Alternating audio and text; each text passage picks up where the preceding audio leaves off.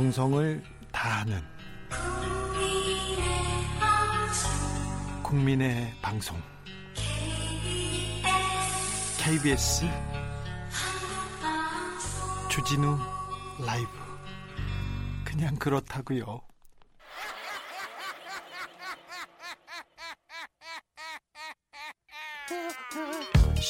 발로 뛰는 기자, 탐구하는 기자, 세상의 질문을 마구 던지는 기자, 기자가 본 오늘의 세상, 기자들의 수다.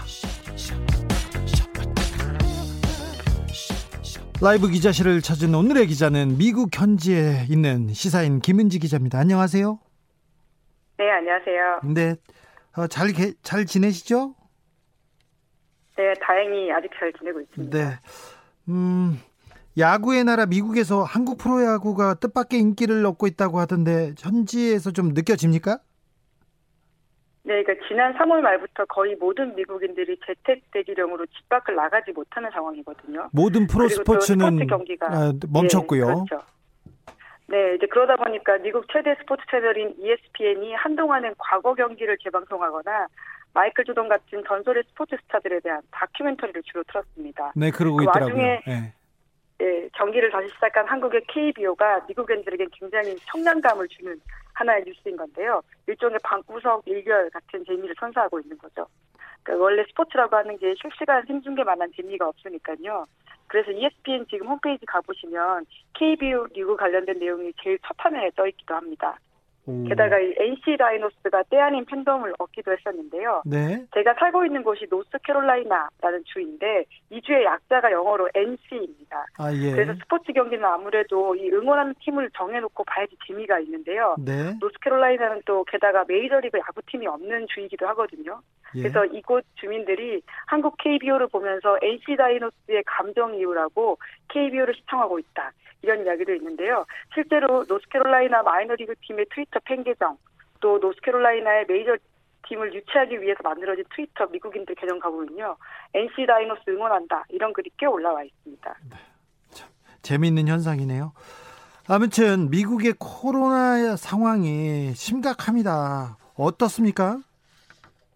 네, 아직도 사실 계속해서 이 불길이 솟아오르고 있다라고 볼 수밖에 없는데요. 현재 미국 확진자가 126만 명, 그리고 사망자가 7만 4천여 명을 넘어섰습니다. 아이고. 이 사망자 수를 어디에 비교할 수 있냐면요. 미국이 베트남전 당시에 전사했던 사망자 수를 더 넘어섰다라고 볼 수 있는 건데요. 네.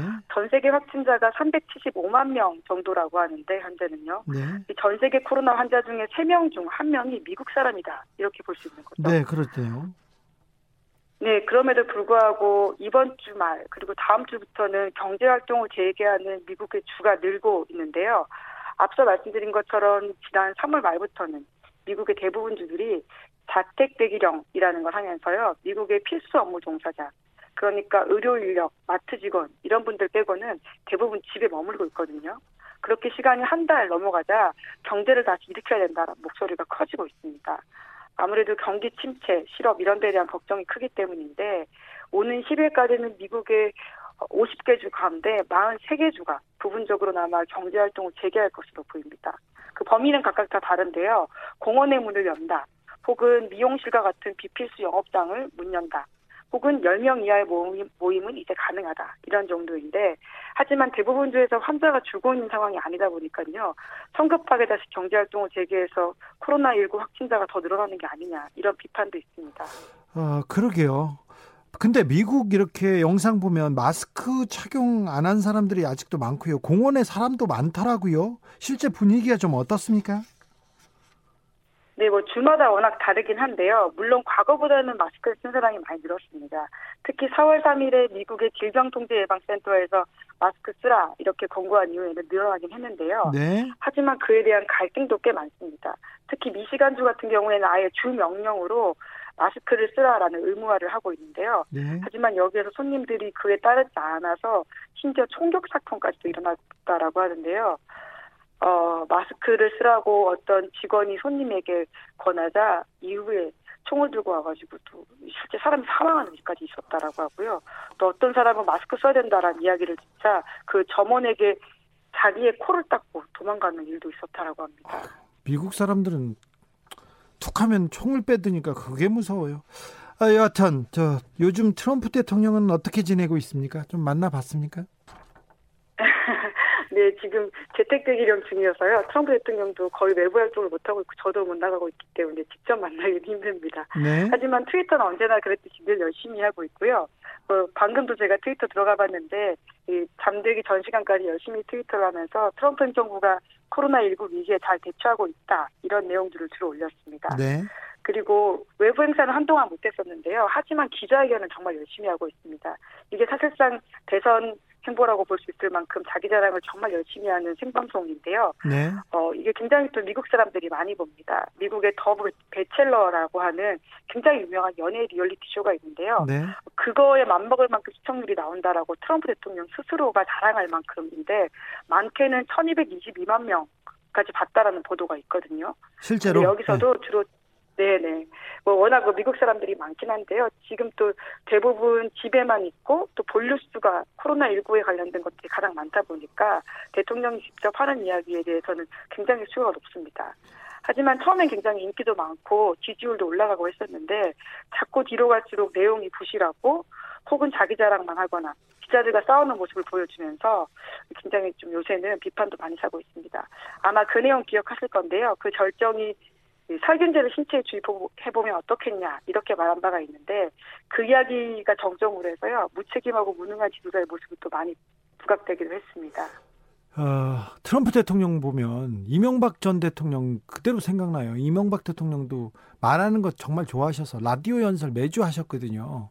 그런데 아, 이렇게 마이크를 잡고 직접 선거 어, 캠페인을 하는 것처럼 이렇게 횡보하고 있는데 아무튼 미국의 이명박 대통령 아닌가 이런 생각도 조금 해봅니다. 제, 제 생각입니다. 이거는 아, 코로나 19로 그런데 좀 걱정이 되는데요. 아, 경제가 열릴 듯 열릴 듯 하는데 미국과 중국 관계는 다시 얼어붙고 있습니다. 네, 아무래도 트럼프 대통령이 지금 코로나19에 대한 대처로 굉장히 비판을 많이 사고 있기 때문에요. 요즘은 주로 중국 책임론을 많이 이야기하고 있습니다. 또 최근에는 트럼프 대통령과 pom페이오 미 국무장관 등이 중국 우한의 바이러스 연구소를 코로나19 진원지다 이렇게 지목하는 발언을 잇따라 내놓고 있는데요. 그러다 보니까 중국 정부는 또 반박을 하고 있고 이런 갈등들이 점점 더 올라가고 있는데 그러한 것들이 다시금 미중 간의 무역 갈등으로까지 재개될 수 있다라는 전망도 나오고 있습니다. 실제로 어젯밤, 그러니까 미국 시간으로 어젯밤이고요. 한국 시간으로 오늘 아침에 트럼프 대통령이 1단계 미중 무역 합의를 폐기할 수도 있다 이런 뜻을 내비치기도 했는데 심각하네요. 중국이 무역 네, 무역 협정을 지킬 수도 있고 그러지 않을 수도 있다. 중국이 약속을 잘 지키는지 1, 2주 안에 알리겠다. 이렇게 이야기를 하면서 다시금 이러한 갈등으로 사람들의 시선을 끌어가고 있는 거죠. 지금 동부에 계시죠? 현지 시간이 몇 시입니까? 네, 지금 새벽 5시 8분입니다. 아, 네. 일어날 시간입니다. 얼른 일어나서 일하십시오. 미국 대선이 6개월 남았는데 좀 코로나 시대여서 이 대선 분위기가 그리고 분위기가 조금 살아날까 대선에 대한 정책들이 나오고 있나 이런 생각도 좀 해봅니다. 네, 아직은 코로나 전쟁이 한창이어가지고요. 대선 뉴스보다는 오히려 그걸 통해 가지고는 어떻게 자신이 대선 주자로 부상할 건지, 어, 대선 대통령으로 부상할 건지에 대한 이야기도 훨씬 많은 것 같고요. 네. 트럼프 대통령도 그렇게 활용을 많이 하고 있습니다. 그래서 오히려 민주당의 바이든 후보는 아무래도 현직이 아니다 보니까요. 뉴스의 조명을 좀 덜 받는 측면이 강하고요. 오히려 민주당의 앤드류 쿠모 뉴욕 주지사가 더 인기를 끌고 있습니다. 그래서 한동안은 또 쿠모를 대선에 보내자 이런 목소리가 있었는데요. 현실적으로는 불가능한 이야기이긴 합니다. 불가능합니까? 아 저기 현직 시장이기 때문에. 네, 주지사이기 때문에요. 게다가 네. 이미 민주당에서는 바이든을 사실상 후보로 결정을 했기 때문에 바뀌는 건 쉽지 않은 일로 보입니다. 어, 쿠오모도 자기가 손사래를 치고 있고요. 코로나가 트럼프 대통령의 재선에 도움이 될까요? 아닐까요?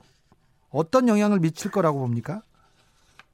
네, 그러니까 지난번에 제가 인터뷰했을 때는 아무래도 초기여서 대통령을 중심으로 한 지지율이 굉장히 높았었고요. 예. 그때만 하더라도 분위기가 나쁘지 않았습니다. 네. 하지만 핵심은 결국 경제라는 이야기를 그때도 드렸었는데 네. 트럼프 대통령을 지금까지 지지했던 핵심이 그 호황이었습니다. 미국 경기가 좋았던 탓에 트럼프 대통령에 대한 분위기도 좋았었는데요. 하지만 지금은 굉장히 경제가 안 좋은 상황입니다. 그리고는 지금은 이제 겨우 시작이다라는 말도 많고요. 역대급 실업률, 게다가 경제 성장률도 마이너스 거의 6%에 가까운 분위기이기 때문에 앞으로는 또 굉장히 쉽지 않은 여정을 트럼프 대통령이 걸어가야 할 것 같습니다. 그렇네요.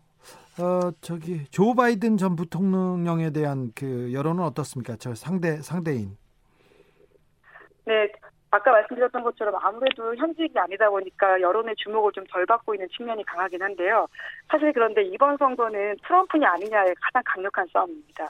그러니까 트럼프 대통령이 계속 지지율이 떨어지게 되면 상대적으로 조 바이든 후보가 가지고 있는 안정감 같은 것들이 많은 주목을 받을 수밖에 없는데요. 요즘에는 또 경합주가 사실 핵심인데 경합주에서는 트럼프 대통령과 조 바이든 후보의 그 지지율 격차가 더 바이든 후보 쪽으로 많이 올라갔다라고 하기 때문에요. 또 바이든 후보한테 나쁘지 않은 국면으로 보이기도 합니다. 아 그래요. 대선이 김이 빠질 것 같은 대선이 또 어, 달아오르네요. 코로나 때문에. 김명숙님은 이런 지적하셨어요. 앞으로는 전쟁보다는 바이러스로 세상이 변할 것 같아요. 네, 바이러스로 세상이 변하고 있고요.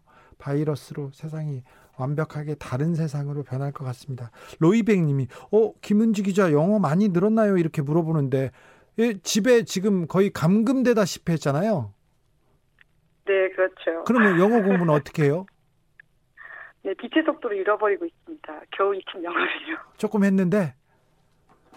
그러게요. 예. 아무래도 이게 언어는 습관이다 보니까요. 많이 노출될수록 좋은 것 같은데 뭐 어려운 측면들이 있죠. 남편하고 집에서 영어로 하세요. 한국인이 한국말 잘하면 되죠. 네. 알겠습니다. 어, 여기까지 할까요? 지금까지 기자들의 수다 미국 현지에 있는 시사인의 김은지 기자와 함께했습니다. 감사합니다. 예, 감사합니다. 정치 피로, 사건 사고로 인한 피로, 고달픈 일상에서 오는 피로. 오늘 시사하셨습니까? 경험해 보세요. 들은 날과 안 들은 날의 차이. 여러분의 피로를 날려줄 저녁 한 끼 시사. 추진우 라이브.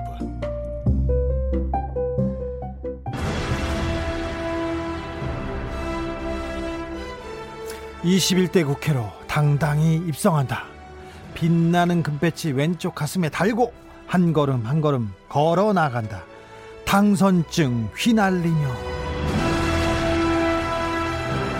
21대 국회에 입성하는 정치 신인 모두 151명입니다. 그중 단연 화제가 된 분이죠.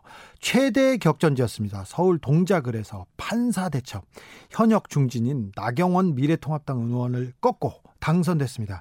앞으로 국회에 들어가서 어떤 활약을 펼칠지 들어보겠습니다. 더불어민주당 이수진 당선인 안녕하세요. 네, 안녕하십니까. 이수진입니다. 네. 어떻게 지내고 계세요? 아, 요즘 감, 감사 인사 마치고요. 네. 지역 정책 점검하고 있습니다. 그 최근에는 동작 구청장님 만나서 협의 회의를 열었고요. 네. 그 다음에 어제는 또 박원순 시장님 만나서 면담을 했습니다. 네. 그래서 서울시 협조가 필요한 지역 사업들에 대해서 이야기를 나눴고요. 점검을 했습니다. 아우, 앞으로도 예, 열심히 유관기관들하고 소통을 하겠습니다. 아, 네. 정치인 같으세요? 국회 네? 국회의원 같으세요? 아, 이제 좀 그렇게 해야 됩니다. 네. 나경원 네. 의원은 어떻게 지내고 계십니까? 어, 그 그거는 제가 잘 모르겠습니다. 동네에서 그 그래도 이분 어떻게 지내고 지나간다 이런 거 못 보셨어요? 어, 저는 잘 못 들었는데 우리 주진우 기자님께서 혹시 아시고 계시면 알려주셨으면 좋겠습니다. 네, 제가 나중에 알려드릴게요. 어, 네. 선거 기간 중에 선거 기간 중에 좀 왜곡 보도가 많아서 힘들었다. 그리고 또 보수 언론이 특별히 많이 괴롭혔다. 이런 그 이런 그 이런 주장이 있었는데 좀 네. 어떤 점이 힘드셨어요? 네, 상대 후보 그 네거티브 공세도 그 되게 마음을 언짢게 만들었는데. 네. 그보다 이제 몇몇 보수 언론이 그 일방적인 그 편향 보도들을 하는데 굉장히 충격적이었습니다. 네. 그러니까 미리 편파적인 방향을 정해놓고요, 어, 기사를 내고 있었습니다. 그래서 이 시대에 언론 개혁이 어, 온 국민의 요구사항이 되었다는 것을 깨달았죠. 네. 아, 잘하셨어요. 네. 국회의원이 되고 나니까 조금 가장 네. 어, 달라진 점, 가장 큰 차이점이 뭡니까? 저는 이제 그 판사를 오래 했었, 하다가 정치인이 됐잖아요. 네. 근데 이제 정치인의 어깨가 이렇게 무거운지 사실 몰랐습니다. 그 판사는 사실 법전하고 판례 뒤에 숨을 수가 있잖아요. 네. 근데 정치인들이 이제 거의 모든 게 공개가 되고 어, 또한 책임을 져야 되고 뭔가 창의적으로 계속 만들어야 되잖아요. 네. 음, 그래서 이제 굉장히 판사이라고는 다르고 그래서 처음에는 그 언론에 또 이렇게 공개되고 어, 또 이제 지역에서 주민들 뵙는 것이 무척 굉장히 낯설었는데 네. 이제 조금씩 적응이 되고 있습니다. 조금 나아지셨어요? 예, 예. 처음에는 그 명함 나눠주기 싫어가지고 좀 도망가시고 그러셨다면서요? 아, 예, 되게 그 저기 죄송스러워서 네. 항상 실례합니다라는 말씀을 먼저 드리고 에, 명함도 이거 드려도 되겠습니다 하고 물어 여쭤보고 드리고 그랬습니다. 네. 지금 지나가다가 많이 응원해 주시고 이렇게 좋아해 주시는 그 유권자들 시민들 보면 어떤 생각 드세요? 음, 정말 잘해드려야 되겠다. 어, 절대 실망을 끼쳐드리면 안 되겠다는 생각이 없습니다. 네. 이수진 하면 사법개혁을 그 이끌 적임자다 이런 그 평가가 많습니다. 그래서 그, 그 사법 개혁을 위한 기대가 큰 건데, 클 거건데, 21대 국회에서 어떻게 사법 개혁 이루겠습니까? 네, 그, 국민들하고 소통하는 법원을 만들겠습니다. 법원이요? 예, 법원을. 법원이 소통하도록 국민들하고, 네. 예, 어떻게요? 예, 그렇죠. 이제 법원 조직법에 제가 여러 번 말씀을 드렸었는데 사법행정회의 설치를 명시를 하겠습니다. 어, 사법행정회의에서 중요한 그 사법 정책을 결정을 하고 법관 인사를 결정을 하는데 거기에 그 비법관 전문인들도 참여를 시키게 하겠고요. 네. 그다음에 이제 법원이 이제 좀 전문화돼야 됩니다. 지금 바깥 세상에 맞춰서. 그래서 소전, 소년통합법원이나 국제상사법원 같은 전문법원 설치도 추진을 하겠습니다. 네, 이렇게 되면 법관들 전문성이 높여져서 우리 국민이 그 질 좋은 재판 서비스를 받게 되겠습니다. 네. 어, 사법농단 판사들에 대한 탄핵도 추진하십니까? 네, 이게 지금 당연히 해야 됩니다. 네. 그 어, 사법농단 사건에서 반헌법적인 행위를 했던 법관들은 마땅히 탄핵이 돼야 되고 예. 그걸 이미 국민들께서 그 필요성을 공감하고 그래서 우리 그 판사 출신 어, 지금 다, 후보자들을 다 뽑아주셨지 않습니까? 예. 그래서 어, 탄핵 을 추진을 어, 할 것이고요. 어, 그것만 물어보셨습니까? 네. 네. 그리고요. 그래서 또 나는 더 하겠다 이런 얘기 하셔도 됩니다. 아, 예. 그래서 이제 그 아까도 말씀드렸지만 이게 이제 사봉단 사태가 다시는 발생을 하지 않도록 예. 아까 말씀드린 것처럼 법원 조직법을 어, 만들어서 근본적으로 변화를 시켜야 되겠습니다. 네. 사법행정회의 이 얘기는 사법부 개혁을 그 외치는 사람들이 많이 얘기했어요. 그 김명수 네. 대법원장도 취임 어, 후에 법원 네. 행정처의 대안으로 이렇게 추진했었는데 좀 잘안 네. 돼요. 왜 잘 안 됩니까? 그 내부의 그 비법관과 법관의 어, 수를 어떻게 배분을 할 건지에 대해서 어, 법원 내부에서도 지금 많이 논의가 치열하고요. 음. 어, 또 바깥에서도 어, 치열합니다. 그래서 그런 것들이 좀 정리가 돼야 되죠. 근데 네. 그게 어 그거를 쭉그 그 의사를 합칠 만한 의지가 좀 결여됐던 것 같습니다. 아, 네. 예, 국회에서도요. 국회에서도 대법원에서도요? 네, 예, 예. 아, 오늘 그 민주당 원내대표 경선이 있었어요. 국회 들어와서 처음 행사하는 투표였는데 어떠셨어요? 어, 그 원내대표 후보님들 세 분 모두 정말 유능하고 좋으시더라고요. 그래서 마음이 뿌듯했습니다. 그 정책에 대한 진시 저기 지식이 해박했고요. 네. 그다음에 그 정책 실행에 대한 의지도 강하셨고 또 개혁을 하고자 하는 진정성도 돋보였습니다. 아 그래요? 셋 네. 다요? 예, 세 분 다요. 아 진짜요? 네, 네, 맞습니다. 바깥에서 보면 국회의원들이 무능하고 일 안 하는 것 같은데 하나하나 만나보면 굉장히 좀 뛰어나고 아이고 똑똑하고 막 그렇죠. 아, 예. 제가 오늘 그걸 느꼈습니다. 예. 오늘이요? 예, 오늘 세 분 모두 다 당선됐으면 좋겠다는 생각까지 들었어요. 아, 오늘 보니까 예, 예. 예. 다른 의원들 이렇게 만나보면 어떠세요? 어떤 의원하고 이렇게 마음이 잘 맞고 이렇게 친하게 지내십니까? 나는 이 의원하고 뭐 꼭 뭘 같이 하겠다 이런 생각 갖는 의원이 있습니까?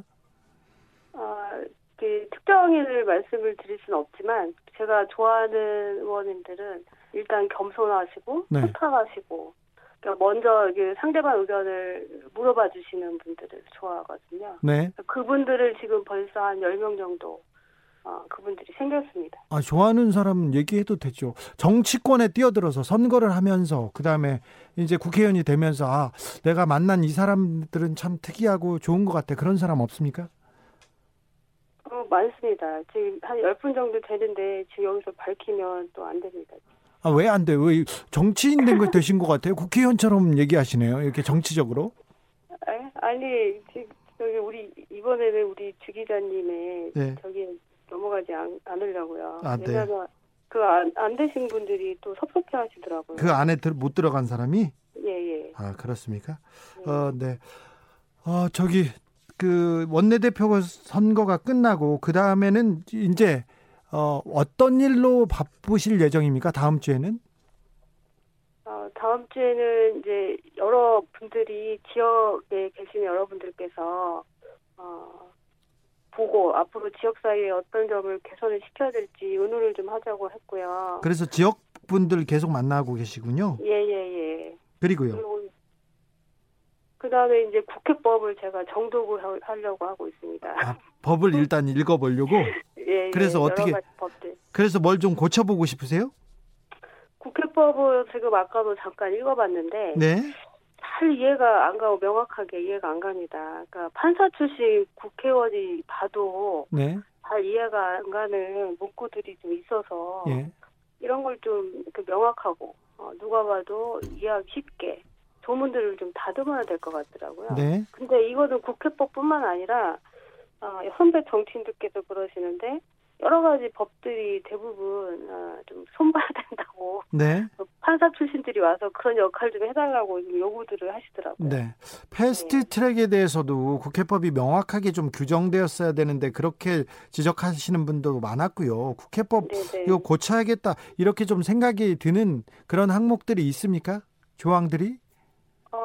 어, 예를 들면 뭐 상임위 상임위원회 회부하고 그 다음에 절차가 어떻게 되고 어, 소위 회부하고 뭐 이런 것들이 이게 한눈에 들어오게 조문들이 안 돼 있어요. 예. 그래서 초선들이 볼 때는 되게 이해가 안 갑니다. 네. 그래서 이제 전반적으로 한번 봐야죠. 그것들이 이게 이게 제대로 어, 법이 해석이 되는지를 예. 한번 제가 정독을 하고 나, 나중에 다시 말씀을 드리겠습니다. 어, 1413님이 누가 보더라도 쉽게 그렇게 국회법 고쳐주세요. 이렇게 의견 주셨고요. 국회법은 어떻게 고치나요? 어, 저희 개정을 하면 개정 절차에 따라서 개정하면 되지 않을까요? 개정안을 내면 예. 네. 어제 이재용 그 삼성전자 부회, 삼- 부회장의 사과 기자회견 혹시 보셨습니까? 에, 자세히는 안 봤지만 얼핏 얼핏 봤습니다. 얼핏 봤을 때 어떤 어떤 느낌이 들던가요? 전직 판사로서? 어, 획기적인 내용들이 있던 것 같습니다. 획기적이요? 혹시 제가 잘 모르겠는데 혹시 전문 경영인제도 말이 나왔었습니까? 안 나왔어요. 아, 잘못 들으셨어요. 죄송합니다. 네. 그러면 뭐가 있었습니까? 어, 이명박 대통령 전 대통령 얘기도 안 나왔습니다. 저하고 저기 이명박 전 대통령님 한번 뵈러 가야죠.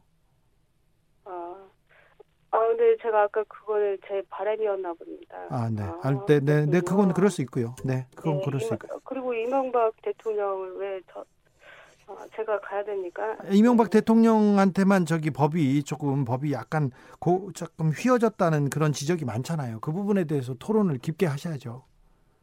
아, 예, 하겠습니다. 네, 그렇죠. 네. 7546님, 와, 시골 우리 동네 누나다 화이팅입니다 하면서 고향, 고향에서, 고향에서 메시지 보내주셨고요. 아, 그러십니까? 네. 마인 SD님, 사법 개혁 확실히 해주세요. 초선의 힘을 보여주세요. 이렇게 지지하는 네. 메시지도 네. 많이 왔습니다. 어, 네. 이수진 당선인에 대한 기대가 큰 거 아시죠? 예, 알고 있습니다. 예, 네. 어깨가 무겁습니다. 네. 그래서. 네. 그래서 21대 국회 때 이수진은 어떻게, 어떤 정치인, 정치인이 되겠다, 어떤 정치를 하겠다, 이런 포부 좀 부탁드리겠습니다. 하여튼 일하는 국회를 만들기 위해서 열심히 어, 연구를 하겠습니다.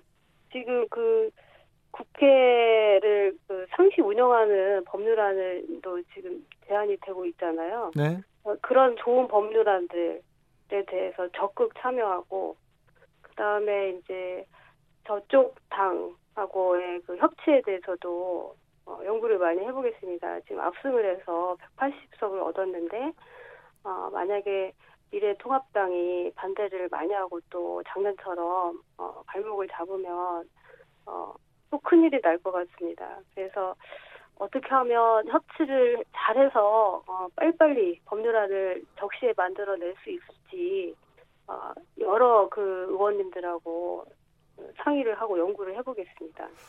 네, 이런 지적이 있을 줄 알았는데 김한별 님이 이런 지적하셨어요. 말투가 여자 주진우 느낌이 좀 그러, 그렇게 문자 하시는 분이 있어요. 어, 말투가요. 예. 어, 말투가 저하고 닮았대요. 아, 네. 아, 앞으로는 조금 더잘 어, 해보겠습니다. 아, 그러니까 제가 못 하고 있다는 얘기네요? 아니, 그게 아니라 오늘 제가 주 기자님하고 네. 어, 하, 해서 말투가 좀 그렇게 들리는 것 같습니다. 아니 아니요. 어 근데 이수진 어 저기 당선인께서는 굉장히 에너지가 넘치고 그리고 어느 일이나 의욕적으로 하시는 분인데 어 그 당선 이후에 좀 몸이 몸이 조금 안 좋으신 것 같아요. 제가 목소리 들으니까 좀 너무 많이 열심히 달리고 계신 건 아닌가 이런 생각도 해봅니다. 좀 몸은 괜찮으세요? 아, 그래서 제가 우리 선거 캠프에 있던 예, 스태프분들한테 제발 조금 휴가를 좀 달라고 해서 겨우 휴가 며칠을 지금 얻어냈습니다. 나 그래요? 조금 네. 쉬시고 몸, 네. 몸, 몸 관리 잘 하시고 그리고 이제 개원하면 열심히 뛸 일이 많으니까요. 그렇죠? 네네. 아무튼 21대 국회는, 국회는 어, 이수진이 있어서 이렇게 달라졌다 이런, 이런 얘기 듣고 싶습니다. 아유, 예, 알겠습니다. 그리고 네. 이수진이 움직이고 음, 음, 이수진이 하는 일은 다 조금 알려졌으면 하는 게 하는 생각도 듭니다. 아, 감사합니다. 네. 네. 사법부가 가장 많이 안, 바, 안 바뀌고 있는데 사법부 개혁에 이수진의 큰 역할을 하기를 기대하기도 합니다. 예, 감사합니다. 네. 열심히 하겠습니다. 여기까지 듣겠습니다. 지금까지 더불어민주당 이수진 당선자였습니다. 감사합니다. 테이크아웃 시사 나왔습니다. 오늘도 하나 챙겨가세요. 주진우 라이브.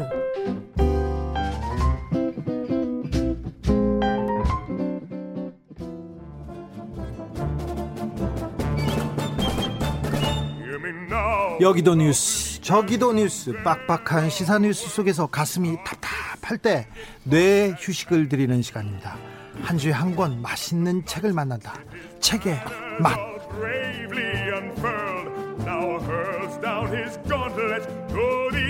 김갑수 평론가 어서 오세요. 네, 안녕하세요. 네, 책의 맛입니다. 제가 최애하는 코너입니다. 오늘은 드디어 아, 마르케스의 콜레라 시대의 사랑을 만납니다. 아, 사랑의 열병을 앓는 사람들 콜레라 시대의 사랑. 선생님, 음. 사랑이라는 열병에 걸리면 어떻게 됩니까? 어, 아주 유명한 얘기는 그 병원에서 이건 실제 일어난 건데 네. 그 사랑에 빠져서 심각한 상태인 사람의 뇌파 분석을 했더니 네. 정신 분열 증상이 심각한 사람과 동일하게 나온 겁니다. 사실 정신병이죠. 그렇게 사랑은 정신병이라는 결론이 나오잖아요. 네. 그 그런데 오늘 책의 이야기 속의 사랑은 네. 거기 한 하나 더 나가는 게 있습니다. 더, 더 나가다니요? 아, 이게, 이게 어떻게 얘기해야 될까. 어떤 사람이 어떤 녀석을 너무 사랑하는데, 네. 진심으로 인생을 다 걸고 사랑을 하는데, 네. 끊임없이 딴 여자랑 바람을 펴요. 네. 아주 이게, 방탕하기 그지 없죠. 이게 정당화 될 수 있는지 한번. 아니, 근데. 네. 그, 그 사랑, 네. 어떤 건지. 콜레라 시대의 사랑의 주인공인, 아, 우리 아리사.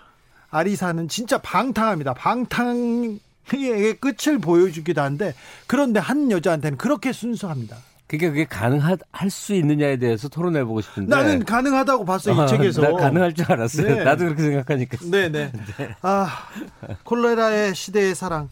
어, 우리 정선태 교수님. 네. 네.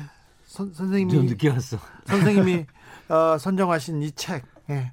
이 책이 한국 독자들한테도 큰 사랑을 받고 있습니다. 왜 그렇게 사랑받나요? 네, 제가 고른 게 아니고요. 네. 우리 주 기자님이 연애 소설을 워낙 좋아하신다고 네. 하셔서 저는 진짜 마르케스를 사랑하고요. 네. 콜레라의 시대의 사랑 제가 여러 번 읽었습니다. 음. 네. 네. 굉장히 사랑하는 책입니다.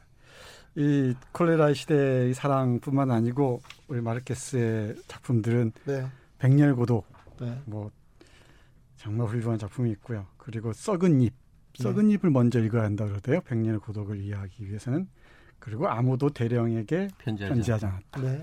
뭐 걸작들입니다. 그, 그리고 그 말, 말고도 그 음. 주옥 같습니다. 진짜. 네, 여기서 차마 얘기 네. 못할. 음, 아니 근데 많죠. 이 전후 맥락 중에 좀 얘기할 게 하나는 음. 놀라운 게 마르케스가 100년의 고독으로 노벨문학상 받고 나서 네, 그리고 집필했어요 이 책을. 3년 있다가 집필한 책. 그, 그 굉장히 쉽지 않은 거거든요. 네. 왜냐하면 인생 다 정리했기 때문에 네. 노벨문학상 수상자쯤 됐는데 그 후에 문제작과 중요작을 낸다는 게 쉽지 않은 건데 이렇게 됐고요. 위인이지요. 음, 그 다음에 한 100년 이상 혹은 그보다 이상 사람들이 이제 성장하면서 러브 스토리를 읽어야지 그 있잖아요. 네. 누구나 한번 꼽을 저 주준우 기자는 누구 꼽을 수 있어요? 뭐 어떤 책? 하, 내 인생에 정말 그 그 가슴, 가슴 아픈 사랑의 얘기는 일생 남는다는. 난 있거든요. 고등학교 때 예. 레마르크 개선문을 읽고는 지금까지 줄거리를 줄줄 낼 수가 있을 정도로 음. 있어. 근데 서양 사람 똑같 때거든요. 몇 개 있어요. 바람과 함께 사라지다부터 네. 뭐몇 개 있어요. 뭐예요? 아니 그걸 가지고 지금 아니 소설과 나, 나의 나의 사랑과 이렇게 이게 아니 이 무슨 얘기를 하려는 거냐면 네. 전 세계 사람들이 예. 자기 일생 간직 마음속에 간직하는 사랑의 소설들이 네. 꼭 사랑이라기보다 이제 거대한 러브 로망이 네. 몇편 정해져 있어요. 그리고 그게 막 한 50년, 100년 유지되다가 거기에 새롭게 이 콜레라 시대 사랑이 추가가 됐다고. 네. 이 속에 끼어들기란 현대 작품이 들기란 너무 어려운 일인데 네. 그 정도로 이 작품이 반응을 크게 받았던 얘기를 하는 거죠. 네. 네. 닥터 지바고 함께 뭐 닥터 지버고. 네. 어. 이 세계인들의 사랑을 받는 작품이라고 합니다. 근데 그 전에 이 남미 문학 마르케스를 포함해서 남미 문학이 한국 독자들에게 많은 사랑을 받는 이유가 뭘까를 몇 가지 생각을 해봤어요. 한의 정서가 이렇게 흐르는 것 같아요. 맞아요. 이 15세기 후반, 16세기 초반부터 시작했으니까 19세기 초반까지 네. 약 300년 가까운 기간에 걸친 식민지 경험이 있지 않습니까?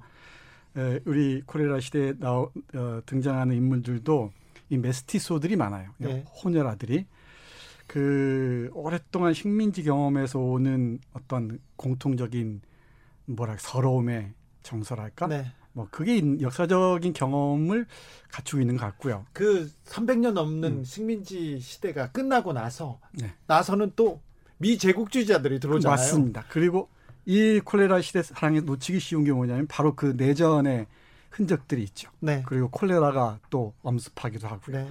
그래서 그런 역사적 경험이나 정서와 긴밀한 관련성이 있는 것 같고 또 독재 경험도 또 어마어마하지 않습니까? 네.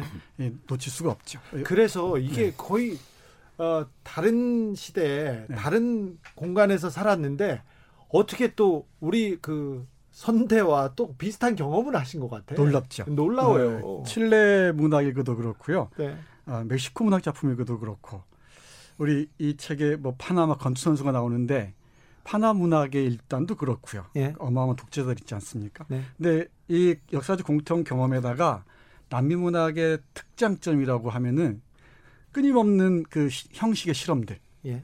에, 이 분문학이라고 하잖아요. 이 예. 분문학 이후에 새로운 형식의 실험을 통해서 세계 문학을 이끌고 갔다는 점에서 또 많은 독자들의 사랑을 받고 있는 게 아닌가 생각합니다. 남미 문학에 대한 관심에서 하나 이제 더 추가해야 될건 음. 너무 유명한 얘기여서 식상하게 어, 조차 한 얘기인데 마술적 리얼리즘, 음. 마술적 네. 사실주의 얘기를 안 할 수가 없잖아요. 네. 이게 왜, 왜 그러냐면 한국 문학하고 남미 문학의 결정적 차이가 그거예요. 우리 한국 풍토에서는 거의 지배적인 주류 장르가 리얼리즘입니다. 네. 근데 남미도 여러 역사적 체험과 뭐 인종 갈등과 이런 배경들이 있기 때문에 상당히 리얼리즘일 것 같은데 그 속에 신비가 있단 말이죠. 예. 뭐 동물하고 얘기도 하고, 그러니까 일상에서 있을 수 없는 환상적인 얘기로 막 펼쳐 나가도 그게 굉장히 자연스럽거든요. 근데 문명화 과정, 특히나 이 현대 문명 이루는 과정 동안에 우리가 잃어버린 게 신비예요. 네. 실제 삶에서는 있을 수 없으나 상상 세계 속에서 마구 펼쳐지는 그런 거리들 있잖아요. 근데 우리 문학에서는 그분이 좀 받아들여지질 않았어요. 우리는 진짜 리얼리즘이었는데 남미의 그 소위 마실적 마술적 리얼리즘이라는 것이 우리에게는 굉장히 이렇게 뭔가 뭉게뭉게 지평을 넓혀주는 그런 자유로움을 주죠. 처음에 그래서 마르케스 소설 읽는 게 읽는 게 쉽지 않았어요. 네. 그런데 그, 그 고비를 넘어가면요. 이게 뭐지? 이렇게 하다가 넘어가면 그때부터는 마술적으로 빨려들게 됩니다. 네. K, KT 주님이 한국 드라마가 남미에서 인기 있는 것도 같은 이유예요. 이런 아, 얘기 하셨어요. 도깨비 같은 거. 네. 네. 맞습니다. 아일린 그레이님은 보르헤스 작품들도 참 좋은데, 네. 분문학. 네. 네. 보르헤스 작품은 또 우리 정 선생님이 또 해주실 거예요. 네. 마키님은 이런 얘기 했어요. 아, 제가 제목을 잘못 찾았나요? 저번 주에 코로나 시대의 사랑이라고 들어서 도서관에 없더라고요. 얘기하는데. 네, 아, 네, 알겠습니다. 스마트한 선생님께서는 정 교수님 도스토옙스키 시간도 부탁합니다. 이렇게 얘기하셨습니다. 본론으로 가 보시죠. 네, 이 마술적 리얼리즘과 관련해서 조금만 덧붙이고 들어가겠습니다.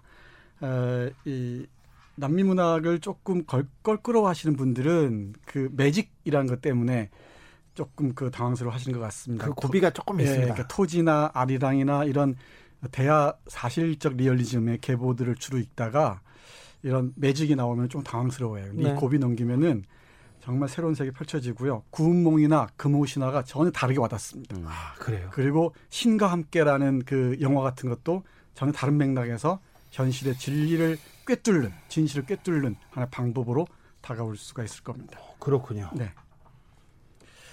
에, 계속할까요? 예. 예 콜레라 시대의 사랑이란 제목의 뜻부터 조금 언급하고 가야 될 것 같습니다. 네. 이 제목의 의미를 알면은 저는 작품, 작품의 3분의 1은 이해하는 셈이라고 생각하는데요. 실제로 콜레라가 돌기도 했고요. 네, 콜레라 시대였어요. 네, 네, 시대였고요. 그리고 19세기 말에서 20세기 초였어요. 네, 그리고 사랑이나 열병을 콜레라 비유한 것으로 읽을 수 있습니다. 예, 그렇죠. 네, 그리고 또 하나는 아마 꼼꼼히 읽으신 분들 아실 텐데 저도 두 번째 읽으면서 새삼 그걸 찾았는데 여기 우리 삼각관계에서 한 꼭지점을 차지하는 후베날 우르비노 의사 있지 않습니까? 의사 선생님입니다. 박사? 입니다 네, 이게 누구 누구의 제자냐면은 아드리앵 프루스트라는 우리가 아는 마르셀 프루스트의 아버지의 제자입니다. 아, 네. 저는 이게 아주 띵 하고 왔어요. 이 프루스트의 아버지가 소설가 프루스트의 아버지가 아주 저명한 감염병 학자면서 의사였거든요. 네. 근데 그 프루스트의 아버지의 제자가 후베날 우르비노 박사라는 것. 그리고 이 후르미노 어, 후베날 우르비노 박사가 이 도시 이름 없는 도시의 콜레라 방역 체계 시스템을 갖추었다는 것 정도로 이해하시면은 콜레라 시대의 사랑이 어떤 의미인지 감이 잡히지 않을까 싶습니다. 네. 사랑 얘기로 넘어가야 되는데 음. 김갑수 선생님, 네. 아 여기에 나오는 그 등장 인물들 아, 하나같이 좀 매력 있어요. 음. 네. 아니 시작할 때 이제 이 지금 우, 우, 아, 이름이 안 나죠. 나 우르비노죠. 네. 네. 노 의사가 이제 자살자의 그 그건 뭐라 그러지? 검, 검진이라고 그러나? 네. 경찰이랑 같이 가서 음. 이제 확인하는 그 얘기를 이렇게. 검시라고 하나요? 검시, 이제 시작이 되잖아요. 네. 근데 그 속에 이제 계속, 모든 게 계속 암시인 거죠. 예. 근데 여기 등장인물들의 매력을 얘기하려면 아무래도 그, 그, 저, 뭐야, 여자, 여자 주인공. 그 다사. 페르미나 다사. 네. 이름을 못하겠네. 어, 조금 그 부자의 딸인데요. 부자의 딸인데 그 아버지는 그렇게 훌륭한 사람은 아니었어요. 네. 근데 뭐 그 동네 지주 같은 사람인데 그 음. 딸이 예뻤나 봐요. 그래서 13살인가에 만나서 예. 그 좋아한 플로렌티노라는 어, 정말 가진 거 없이 본때 없고 배경 없는 청년이 청년은 17살, 예. 소년은 13살. 13살이었어요. 예. 그러고 50몇 년 동안 이제 얘기가 펼쳐지는 거죠. 51년 동안 계속 사랑합니다. 정확히 51년 9개월 4일입니다. 계속 사랑합니다. 네. 그러니까 이 시간적인 길이는 정확하게 1879년, 80년 무렵부터 네. 1930년까지입니다. 약 50년에 걸친 시기고요. 세기 말, 세기 초죠. 이 네. 소설 보면 실제로 새로운 세기를 맞이하는 축제를 벌인 장면이 있습니다. 네, 있습니다. 네. 네. 네. 그 장면 보시면 재밌는데 네. 우리 이, 이 소설을 읽을 때 줄거리도 중요하지만 인물들 핵심적인 인물들만 파악해도 네. 소설은 큰 얼개는 보여요. 우리 김갑 선생님 이름이 잘 기억 안 나는 것은 순전히 나이 탓입니다만은 아니 이름도 좀 어려워요. 네. 플로렌티노 아리사. 왜 어렵습니까? 네. 페르미나 다사. 예. 어, 페르미나 다사는 나기 장수에서 돈을 많이 번 예, 집안의 아들이죠. 그 입신 출세 딸 결혼을 통해서 네. 새로운 상류 사회로 진입하고자 하는 아버지를 둔 네. 딸입니다. 네. 그리고 플로, 플로렌티노 아리사는 정말 보잘것없는 집안 아들인데 작은 아버지가 이 선박업을 네. 하죠. 네. 그래서 돈을 벌게 되고요. 그리고 후베날 우르비노는 프랑스에서 유학한 의학자입니다. 그러니까 네. 이 기존의 고급 엘리트죠. 네. 우리, 우리로 얘기하자면 친일 엘리트 같은 사람입니다. 네. 그래서 이, 이 과정들 보면은 스페 아니 이 콜롬비아의 아, 식민지 이후의 그 역, 역사적 그 갈등들을 신분 계급 간의 갈등들을 이 세 꼭집점을 통해서 보여주죠. 뭐 어, 여느 소설처럼 네. 아리사하고 다사하고 너무 사랑해요. 이 네. 소년 소녀가 너무 사랑해서 편지로 그 사랑을 계속 고백하고 확인하는데 결국 다사는 결국 다사는 엘리트인 후베날 아르비노 박사한테 시집을 갔죠. 네. 그 아버지 예, 성화에 성화에 네. 못 이기는 거죠. 네. 그때 그게 좀 안타까웠어요. 아버지가 반대해요. 사, 뭐 소년 소녀가 음. 사랑하면 반대하는데 둘을 떼어놓잖아요. 딸을 그 음. 그 딸을 어디로 떼어놓습니다. 그런데 어 그래도 계속 사랑해요. 그런데 어느 정도의 공간 음. 공간과 그다음에 시간 시간의 벽이 있다가 그리고 아버지가 계속 반대하고 그런데 다시 돌아와서 만났는데 사랑이 아니고 이게 감동이 아니고 갑자기 환멸이 들려고 그리고 갑자기 싫어져 가지고 바로 시집 가잖아요. 아, 나는 그때 굉장히 처음에 너무 가슴이 그냥 철렁했어요. 무너졌어 그때. 이건 우리 김갑수 선생님 설명하셨죠. 아니 그러니까 러브 라인을 지금 이렇게 서, 묘사하고 있잖아요. 네? 그 완전히 그 김수현 작가 있잖아요. 방, 네. 방송 작가 네. 김수현 드라마 스토리 같아요. 완전 통속물이에요. 네, 지금 지금 지금 갖다 놔도 비슷해요. 네. 네 얘기로 하면 그렇게 네. 되고 이 소설 전체가 사실 그래요. 근데 네. 누구도 그렇게 통속물로 안 보거든요. 네. 인간사가 사실 그렇죠. 그리고 그 사랑에 대한 갈망이 한없이 부풀려질 때와 그것이 깨질 때 그리고 지나간 시간에 대해서 자기 합리화를 할 때 이 특히 남주인공 플로렌티노가 50몇 년을 내가 사랑했노라 했을 네. 때 끊임없이 딴 여자 만나면서 이 사랑은 계속 한쪽에 간직하고 산단 말이죠. 그렇죠. 근데 의외로 그런 사람 많습니다, 세상에는. 네. 네. 자기가 고귀하게 여기는 사랑의 상태를 마음 한가운데 두면서 또 할 짓은 다 하는 네. 그 상태에 대해서 마르케스가 너무 너무 전문가예요. 네. 그 남자의 속성 중에 하나인 그걸 너무 잘 알고 있는 거예요. 마르케스의 다른 작품들 보면 이게 이분이 경험이 많으신 네. 분이세요, 네. 사실은. 어, 이분이 언론인 출신인데 아유 경험 많으세요. 어, 딴 데로 되지 마시고요. 네. 이 플로렌티노의 사랑이 낭만적이냐 아니면 에로티즘이냐 두고서 말이 많은 것 같습니다. 아유 사랑이죠. 낭만적인 아, 사랑이죠. 숫자를 기억해야 되는데 622명. 네 맞습니다. 그러니까 네, 그 자기가 그, 사랑하는 그녀 외에 따로 슬쩍 만난 여자가 622명이나 돼요. 어, 그렇게 많았어요? 전 한 300명 되는 줄 알았어요. 네. 이 프루스트의 잃어버린 시간을 찾아서나 아니면은 지드의 좁은 문이나 사랑은 항상 자기 내면의 환상, 판타지를 설정해 놓고서 뭐이그 환상을 소비하는 과정이죠. 네. 근데 그 과정에서 환멸도 찾아오는 것 같습니다. 특히 이 가족제도에 충실하고자 했던 다사와 우르비노 관계가 파탄이라는 것도 그렇고요. 네. 뭐이 사랑론으로 충분히 읽을 수 있을 것 같은데 그 사랑이 아름답기만 하진 않다는 것. 이것도 분명히 사랑의 또 한 측면이 아닐까. 이게 이 소설의 핵심 중의 하나가 아닌가 싶습니다. 마지막에 음. 이제 우르비노 그 우르비누 박사가 이제 돌아가시고 나서 음. 다사와 아리사가 다시 만나서 네. 사랑을 확인하잖아요. 그렇죠. 확인하는 밤도 있었고 네. 음, 잘안 된 밤. 그래도 얼마나 아름다워요. 네, 나이들이 많아져갖고 네. 너무 슬퍼요. 너무 늦게 만났어. 우리 사랑은 왜 이렇게 늦었을까 이렇게 생각하는데 그래도 아름답잖아요. 예.